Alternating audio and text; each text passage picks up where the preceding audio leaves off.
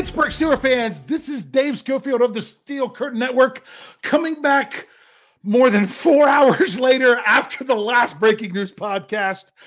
Ooh, it was a long wait in there from the fourth round to the seventh round, but the Steelers have made their what is scheduled to be their next to last pick of the 2023 NFL draft.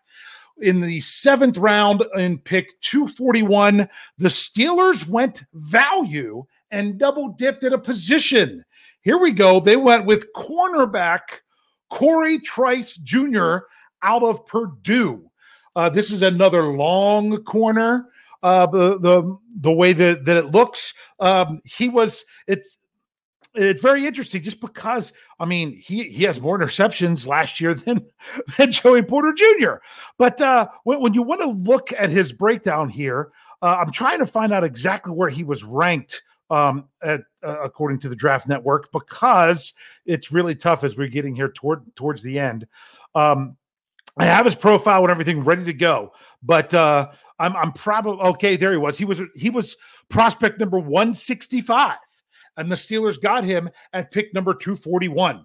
So if if you like the Draft Network's rankings. Let's go ahead and, read this breakdown here. Um, like I said, he was from Purdue. It says Cory Cory Trice is the starting cornerback of the Purdue Boilermakers, a former three-star recruit that began his career as a safety before transitioning to cornerback. That's the thing that's interesting here. Uh, Andrew Wilbar said, you know, he could play safety, but he Andrew thinks he's going to stay at corner.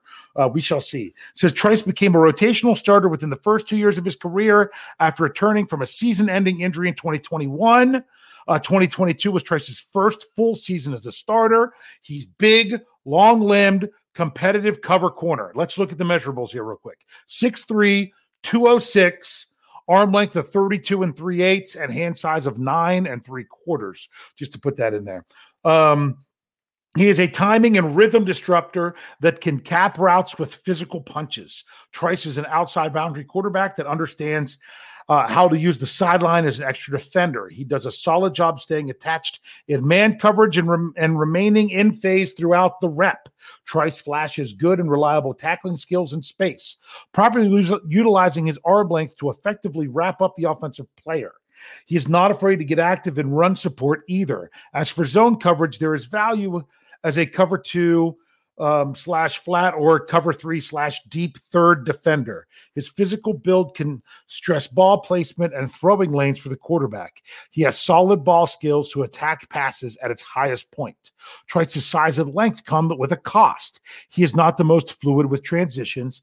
There's a little rigidness in his lower body movements. This kind of sounds familiar right now.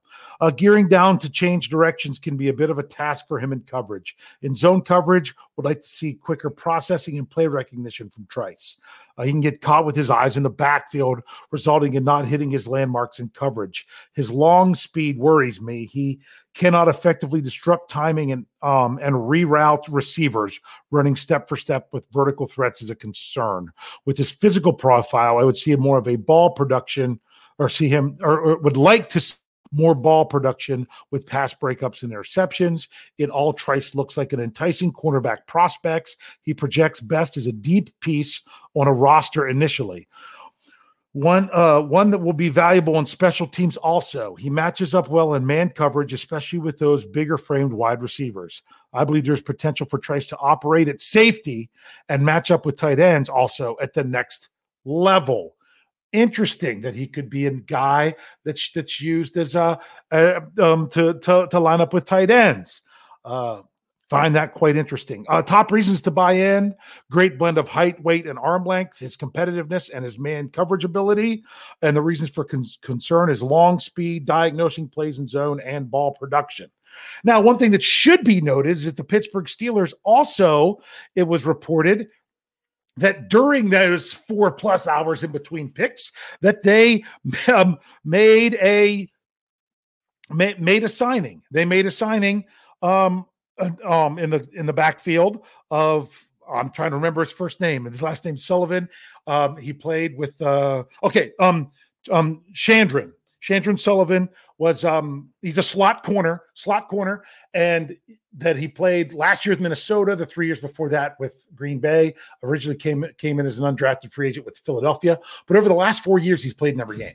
and played a lot in the slot. That's who he is. So you take that plus a pick in the seventh round in the defensive backfield, plus Joey Porter Jr., there's some questions about where things are going to go with the roster and some of the corners that they have now that might possibly, you know, might might find themselves um, being a, being a cap casualty. We'll just have to see. But for now, this is what we have. So I'm going to say congratulations to Mr. Cory Trice. Welcome to the Pittsburgh Steelers.